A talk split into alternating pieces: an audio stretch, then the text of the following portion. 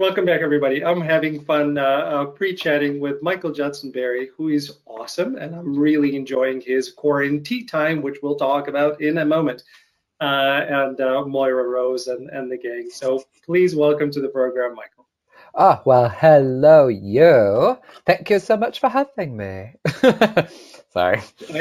No, this is perfect. I am doing my best to stop myself from doing a terrible imitation because yours is an actual one. So I will try.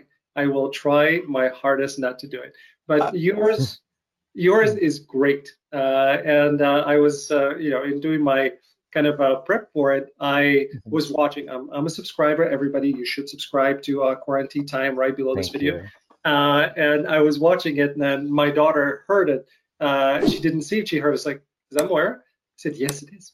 Yes, it is. And then she saw it, and she's like, oh, my God. Because I remember when we were all, the audience is probably saying to themselves, Alan, stop talking. Let the guests talk. Sorry. My show, my talk. Exactly. Yeah. It's coffee talk. I'll give you a topic. Yeah. When I discovered Schitt's Creek for myself, I was actually the first one in the family that did that. And then I told my daughter about it. My daughter is 16.5-year-old. I discovered it pretty much kind of as it came to Netflix. So I think like after season one, they put it out, and I've seen it all throughout. So I did it before kind of the bandwagon or the wagon. So I loved the show from almost the very beginning once it made its way from Canada.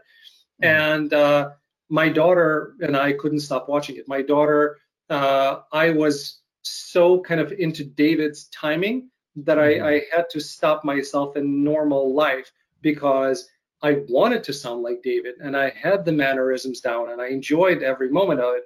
And my daughter couldn't stop being Moira, and she was walking around saying Alexis and David and all of that stuff. So it's you watching you brought out a lot of very happy memories. Oh, good. Oh, believe me, same. All of those personalities, they're so infectious. And actually, Alexis was the first one I ever did, and I swear, I for an audition for the film Milkwater, I think that we're going to chat about. Yeah, I basically did an Alexis impression for that audition. And I swear, after spending 2 weeks kind of being like, hi, guys, like, it sticks.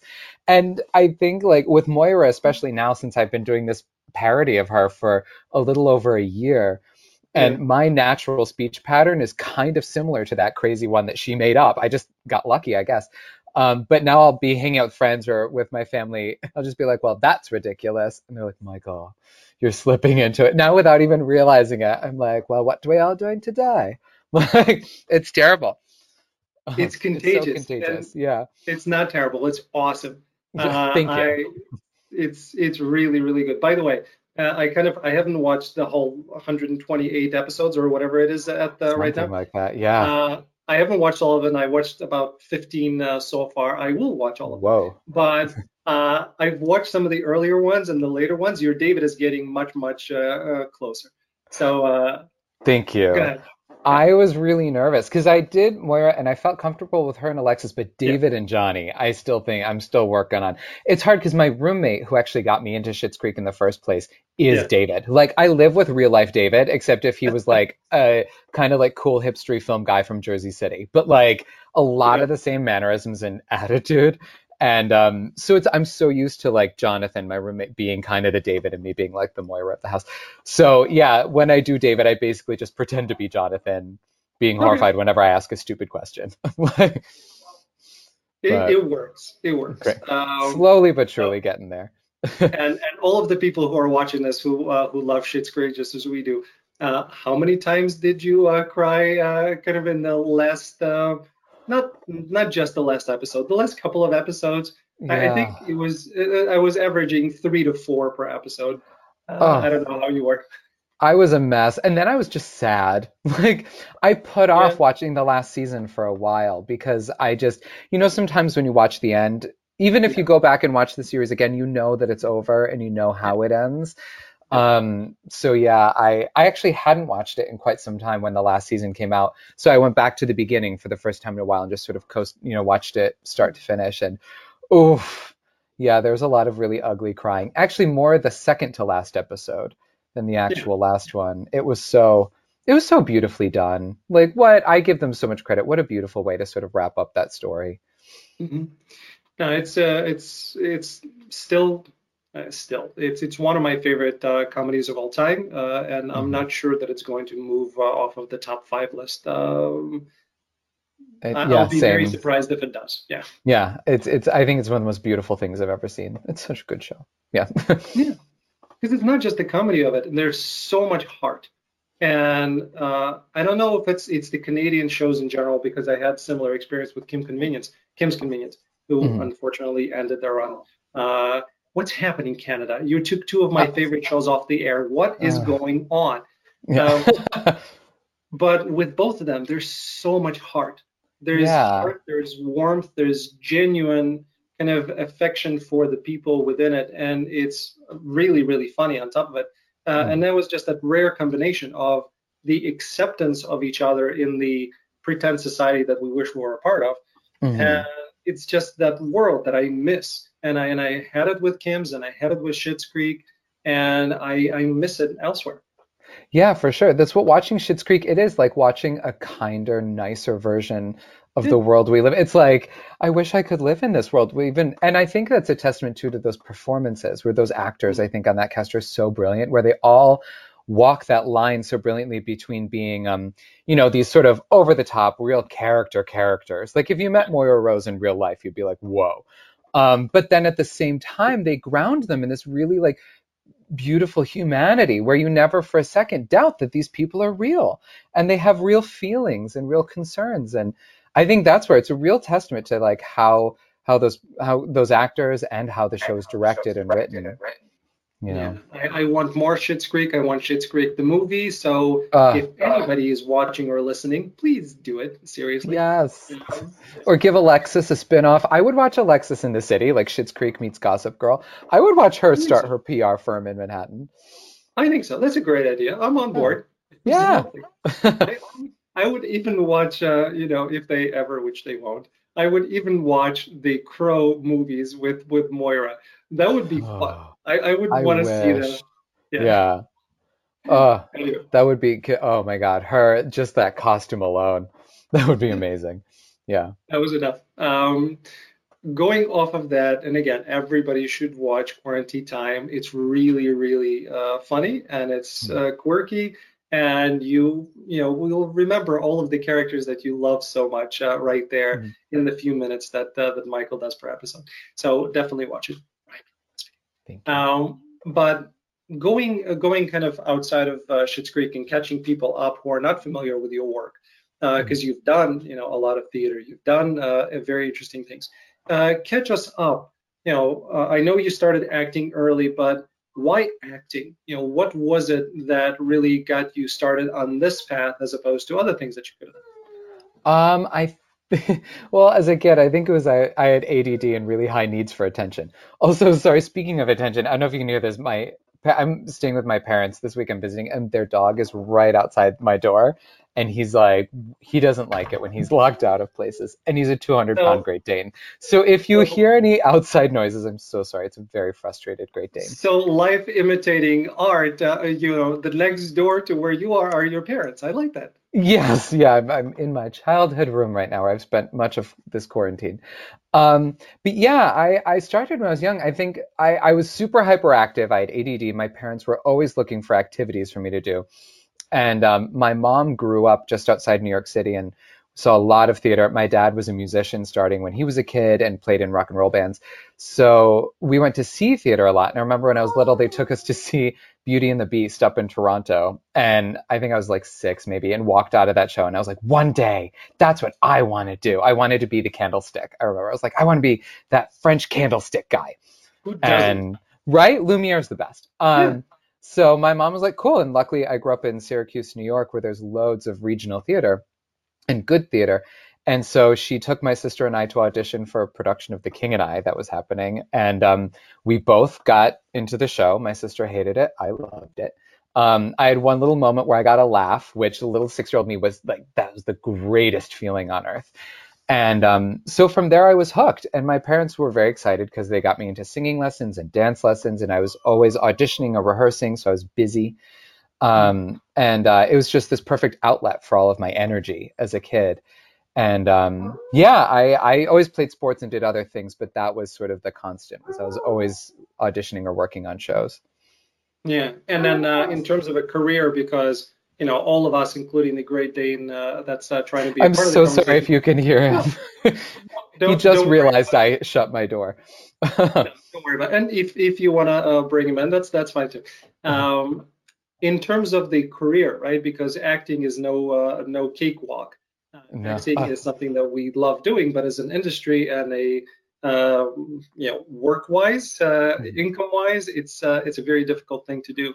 Did your parents ever, especially your dad being a musician, did they ever say, "Hey, Michael, you know this is great as something that you do. You may not want to do this for work"? No, fortunately, my parents, I think because I had been doing it by the time it came time to look at colleges and apply to schools, there was no question. I never even remember sitting down with my parents to say, you know, I think I want to study theater. They were like, cool, so we're going to start looking at drama schools. And luckily, because my dad, you know, like I said, was a musician, played rock and roll all through high school, college. He was a viola major actually in college, and then got in a bad car accident and ripped up his hand. And so he couldn't play. Sorry. His major was viola, and then he supported himself playing rock and roll in the evenings, and he couldn't play either. So he ended up going to law school and becoming a lawyer. And he's a fantastic lawyer, but I think part of him really missed doing that and kind of having to give up on that dream.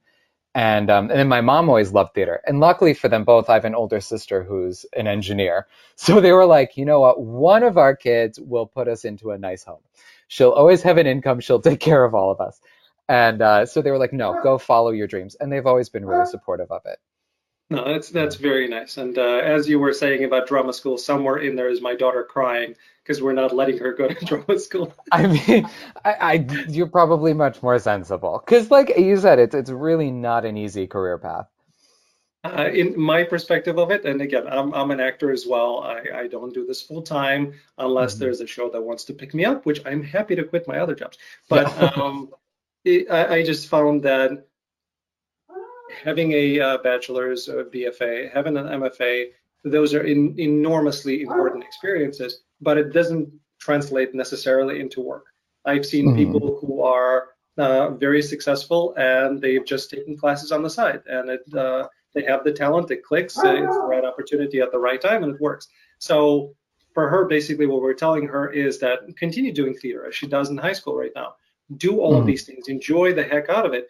But when you're going to school, you're going to go to school for marketing, communication, for other things. Continue doing theater on the side. If things work out, and I got her an agent, if things happen naturally, they do. But having that, you know, spending 4 years specifically doing, drama school, that's probably not the path that we're going to go. And that's fair. Like a really good friend of mine was a design major. She did graphic design and then was a dance minor. And it's, I think, worked out very well for her because now she's a freelance graphic designer, and that's what pays the bills for the most part. But she can work from home. So when she books a show, she can do both. And it seems like it's working quite well for her. I wish I had been that sensible. Although, to be fair, I loved drama school. I mean, how often in your life do you get to spend 4 years, you know, rolling around in pajamas and crying a lot? It's great. I wish. Yeah, that would have been fun, and then you get a chance to do that in London and getting your MFA. Yes, I loved grad school just because after getting a bachelor's and then spending, you know, a good chunk of time, a few years working, and then also having day jobs and survival jobs, being able to go back to school and just focus on acting was such a treat. It was wonderful. I was like, wait, I don't have to go wait tables tonight. I can just go home and learn my lines. This is amazing. I know, but then does it put you in a place where you're like, then you go back to the reality of it and having about 15 minutes before the audition where you have to learn your lines and you're like, hey, I'm not used to this anymore. I wanted to go back to the way it was. Yeah. It definitely was a transition. It was, because I mean, also I was living in I went to grad school in London and studied Shakespeare, and it was magical. So yeah, adjusting back to real life was. It took a minute. It was so sad having to be a responsible adult again. Ish. Yeah, but what people, the sensible people that I was representing a part of myself being that way, what they may be missing is that you having the opportunity to really do the BFA and the MFA and spend so much time using those muscles, that allows you to understand yourself fully. And if we look at life as an exploration of who we are and understanding ourselves better, and then determining what our path is and how we go about getting there, this is an enormous opportunity to really get to that point just by immersing yourself in those experiences, which most people don't get a chance to. Oh, for sure. And I mean, drama school in general, it's so therapeutic. I mean, a lot of acting classes are just like group therapy. Because, when you're playing a character, you have to really know who you are because you're the instrument. So you have to know what you bring naturally to the part. And I found even like movement classes very therapeutic, where you'd they'd all different kinds of movement exercises and voice exercises. You go home that night, you're like, whoa, I had a personal breakthrough today too. Turns out I had a lot of anxiety around daisies. Who knew? Or like whatever. I don't know why. I just thought daisies. I love daisies. They don't cause me anxiety at all. Let's dive into that. Sure. Yeah. No, we're not going to. No. But that's very cool. Again, I definitely am jealous of bad word. I'm envious of the opportunity to really kind of spend a long time doing that.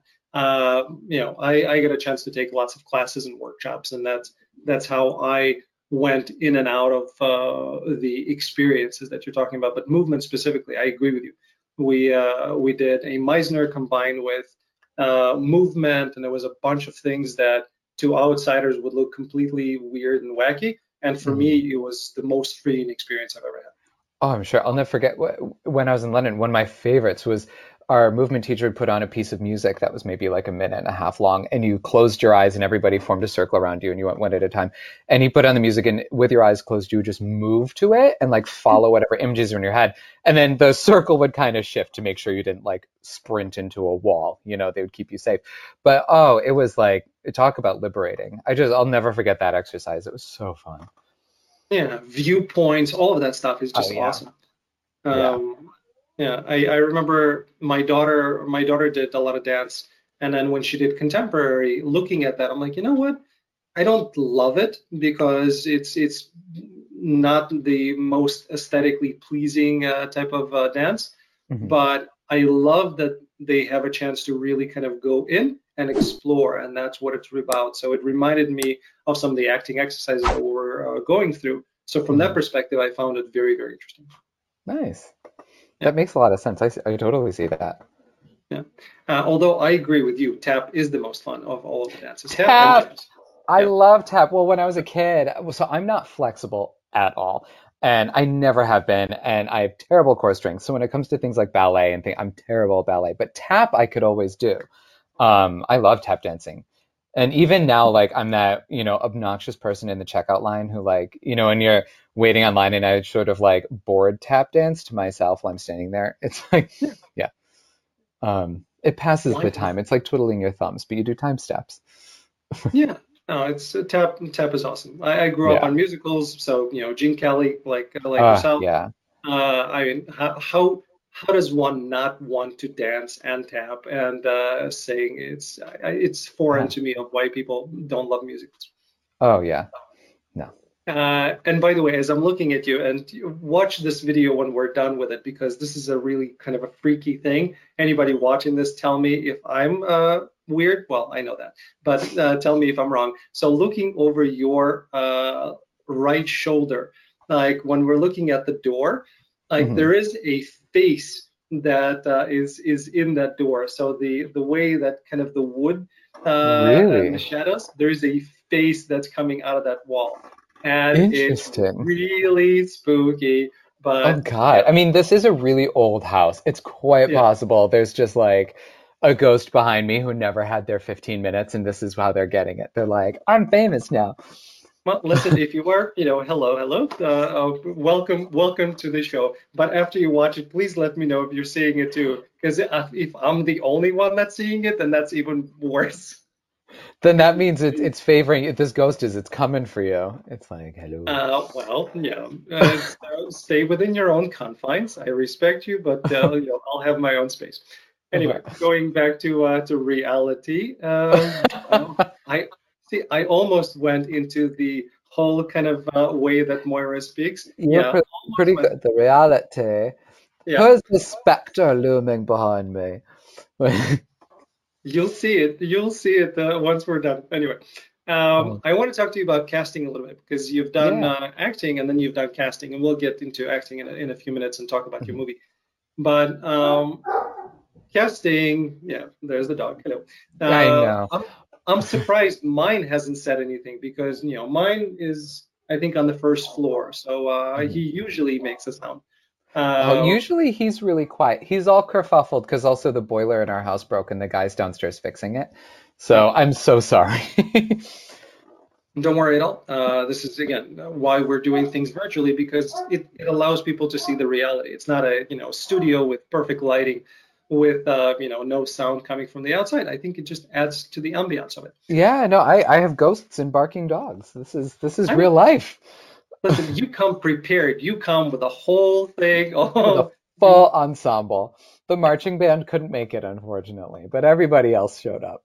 Next time, bring a marching band. Yeah. It would be actually fun to see Moira with the marching band. I can come think of it. She'd love that. Going back to casting. Yes. So you've done casting on a lot of fun projects, NCIS and some of the other ones. What did you find as an actor and then as a person? So two-part question. Mm-hmm. So as an actor, what did you find being on the other side on the casting? How did that improve your own acting ability? In many different ways. I loved casting. And actually, to say, like, when you were talking about, being sensible, part of the reason I did casting was because I did want to have sort of a parallel career, and it would give me skills that I wouldn't normally have, like admin skills. I first did it when I interned on CSI Miami, because I went to Boston University for undergrad, and luckily they had this sort of ninth semester you could do with CBS to learn about the industry. And after, because most drama schools, they just teach you about acting and they don't teach you much about what the realities of the business are. And so I worked on CSI Miami and just really liked casting, actually. As an actor, in many ways, I learned a lot about how you should behave when you walk into a room. Every casting director is different. They have different styles. Like, I worked for one who did not want you to touch her. Because if you think about it, over the course of a day, it's a lot of actors. They all shake your hand. It's a lot of germs. So signs everywhere that were like, Susie is not a handshaker. Just walking in and, maybe don't touch the casting director. But the biggest thing I learned was just how much they root for you, because I think before that I was really afraid of casting directors. It was very intimidating to go into an audition, and I get pretty bad stage fright as it is. So I was always, a little clamshell of nervousness. But what I learned being on the other side was the only person who wants you to succeed more than you is them. Because they only can see so many actors in a day, and the best problem they can have is having too many excellent choices. The worst is when you come out of a full day of casting session and you have like three people that actually worked out, and it's like, we have to do another day of this, and usually you're really crunched for time. So that was sort of the biggest thing, is they're really your ally and they're really rooting for you. And also, to be as prepared as possible, which everybody says, but really know your lines, know your beats. So then hopefully you get it all done in one take, and then they can keep, hopefully they don't have to give you much direction, and to not take it not to take it as a bad thing where they're like, nope, that was perfect, you can go. Most actors are like, if I didn't get an adjustment, I failed. And it's like, no. Sometimes if you didn't get an adjustment, you just hit it out of the park at, on the first try, and we're running an hour behind schedule. So go, you did it.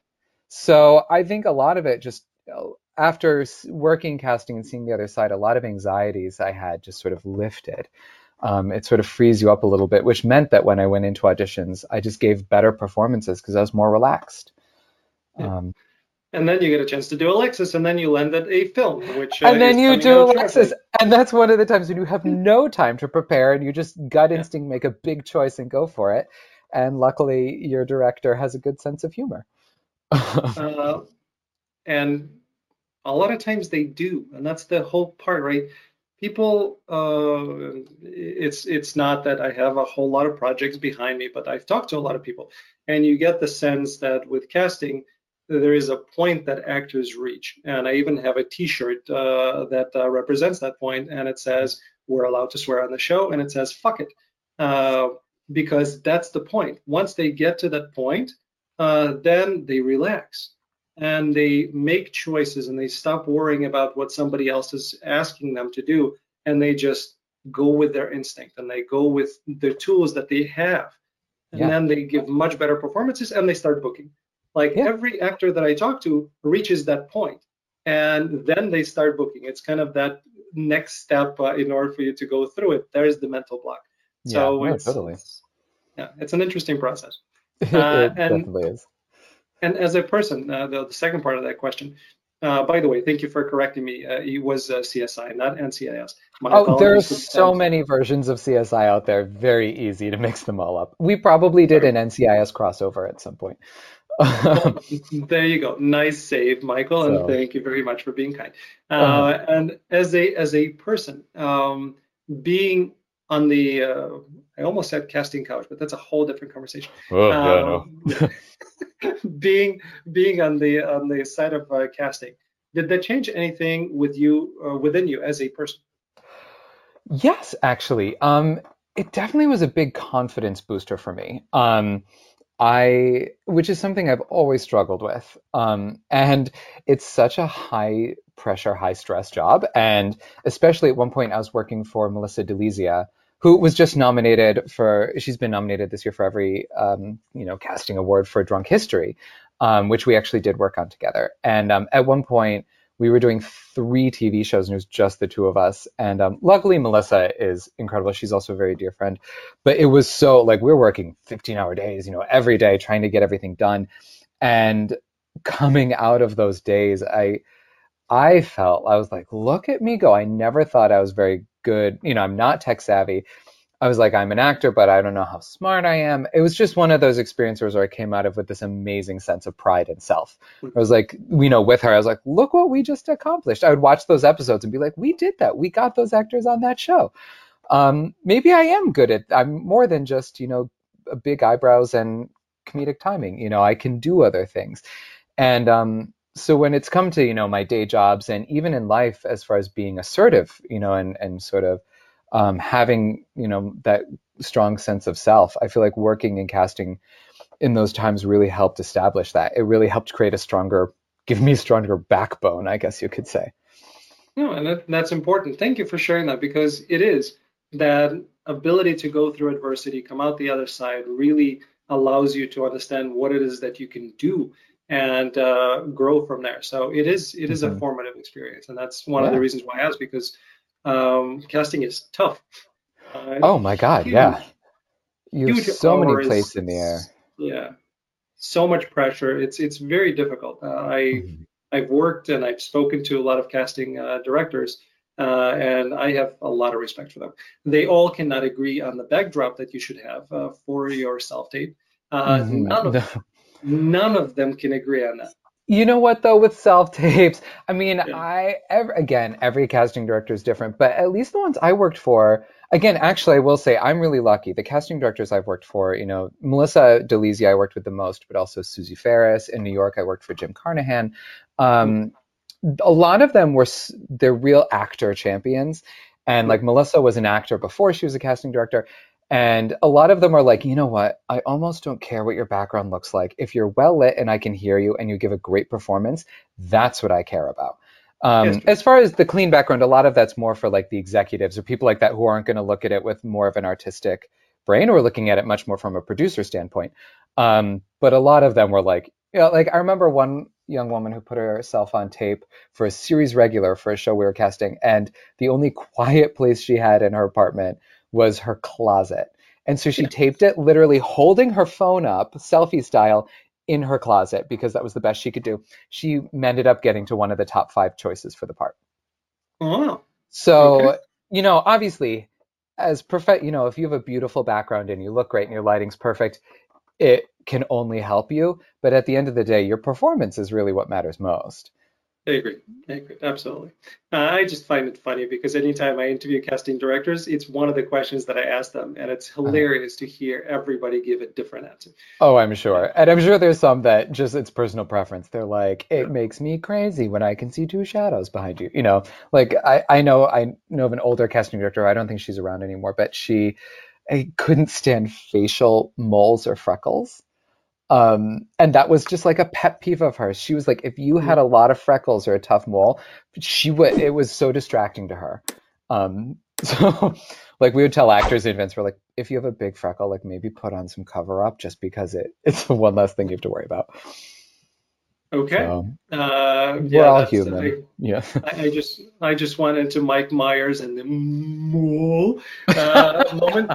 Yeah. That's what popped into my brain immediately, but that's interesting. You never know kind of what things you're dealing with the person on the other side.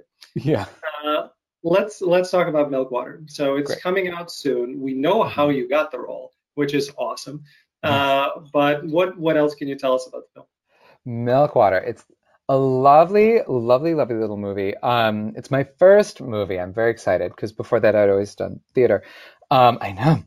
It stars Molly Bernard from TV's Younger, and she's wonderful. She plays this young woman named Milo, who is in her mid-30s, and she's having that sort of crisis that I think I'm having, a lot of us have, where she's looking around and all of her friends are adulting much better than she is.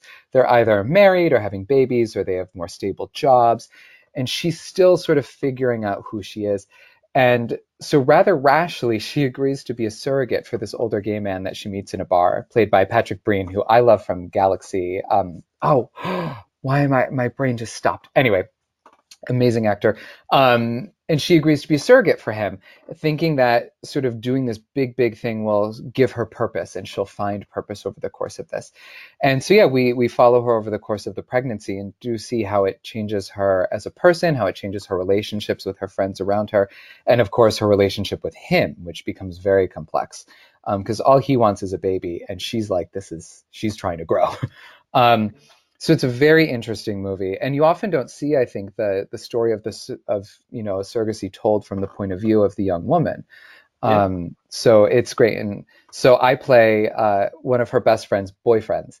So her best friend is played by Robin DeJesus, who's big Tony nominated actor, brilliant actor, who I'd been a fan of for a long time. So I was very excited I got to play opposite him.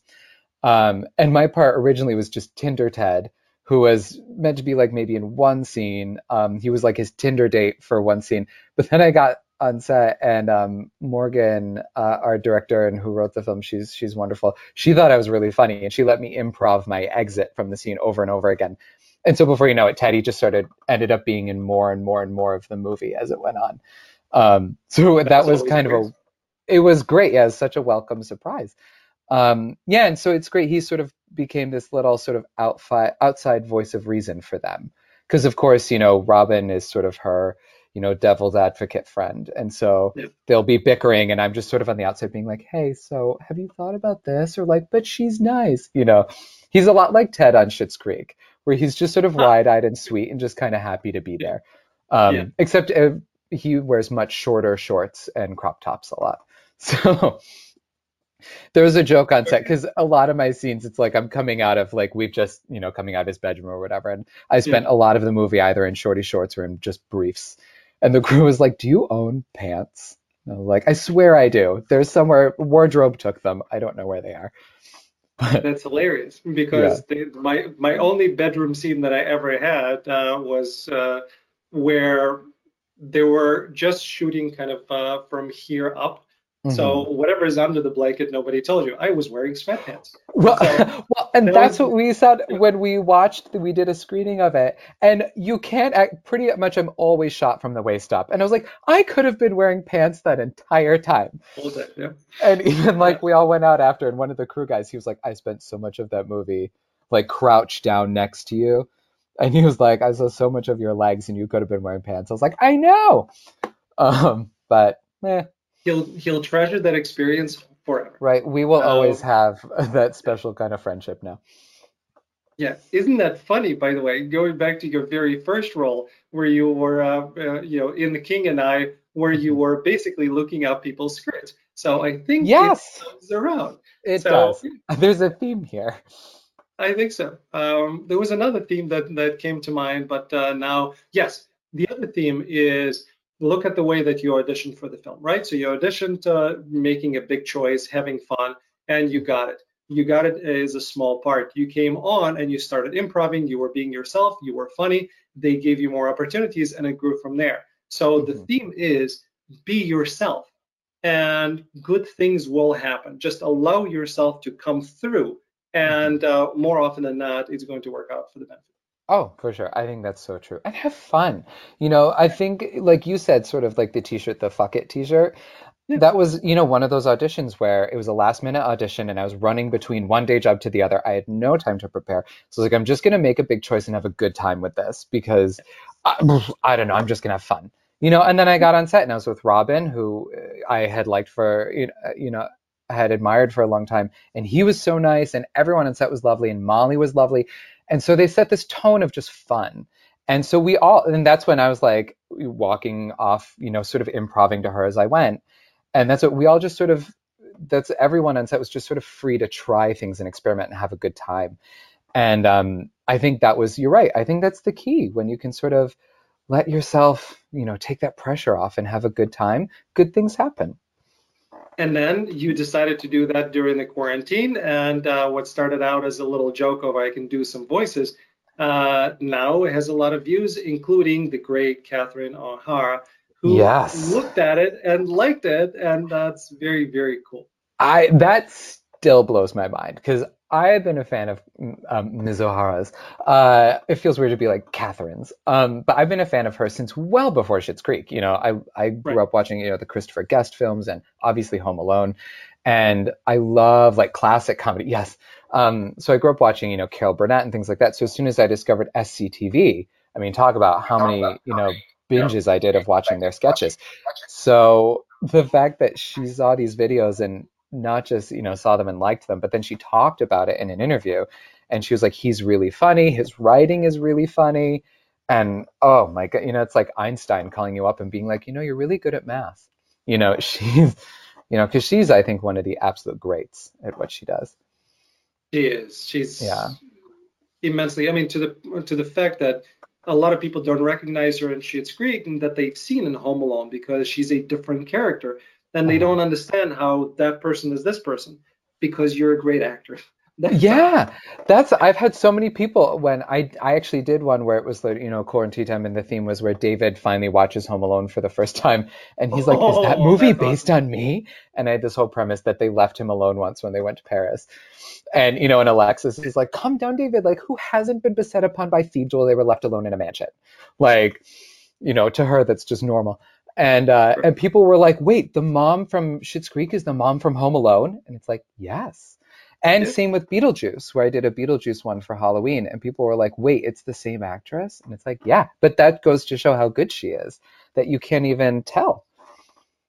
She's amazing. Catherine, if you're watching this, thank you. Thank you for everything. You're amazing. Yeah, but you're right with the sort of like, fuck it, pal. I had never really created anything. I wasn't really a writer. I'd done improv, but not so much sketch. And when I started this, it's because we were in quarantine. And I was like, there's nothing to do. My roommate has a wig sitting at the bottom of his closet. It's a little busted, but whatever. Let me plop it on my head and I'll make a video and improv and just see what happens. And the second one got thousands of views. And so I was like, okay, this is a thing now. But it was scary. But over the course of this also is like, again, talk about a confidence booster. I was like, oh, look at that. I can create my own work, which I never thought I was capable of. So it's been this wonderful learning experience. And that's what a lot of people, they're like, what advice do you have for young actors? It's like, go for it. I spent 12 years as a professional actor being terrified that I could write something for myself or create my own thing. And it's like, look at it. It took me until I was in my 30s to realize it, but you can. And you have to. Fling, whatever at the wall and see what sticks. Yeah, just have fun, right? Because you didn't have the confidence, and then you did a great job at casting. You didn't have confidence, and then you did a great job at an audition that led to a first movie. Yeah. And it continues on and on. Just be yourself and believe in yourself and do things that make you happy, because it comes across. If people know that you're happy, they're going to be happy and they're going to like whatever you're doing and they're going to resonate with it, because we are very simple animals. We resonate with what resonates with us. And that's as simple as it gets. And if you are just putting something on and people don't resonate with it, it's not going to work.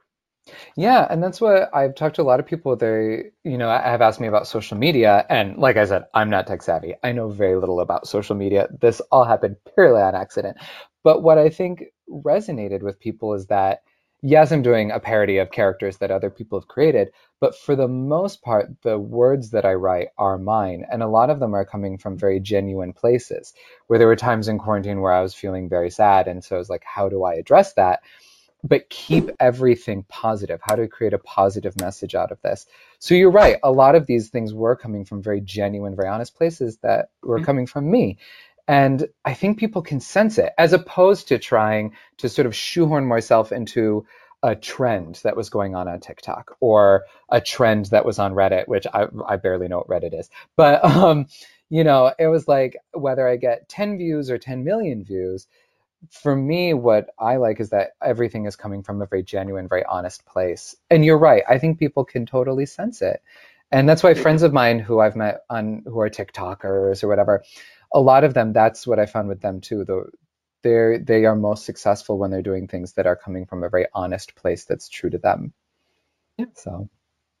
Completely agree with you. And this is a great stopping point, because it's the great kind of ending of where we all need to strive, of being ourselves, being genuine, and being kind to others. Yeah. And we can all use a lot more of it nowadays. Yeah, find the positivity. It's there. There you go. Perfect. Well, thank you so much for coming on, Michael. I really appreciate it. It was great chatting with you. I'm a subscriber. I'm going to continue watching, and everybody should do the same right below. Thank you. Yeah.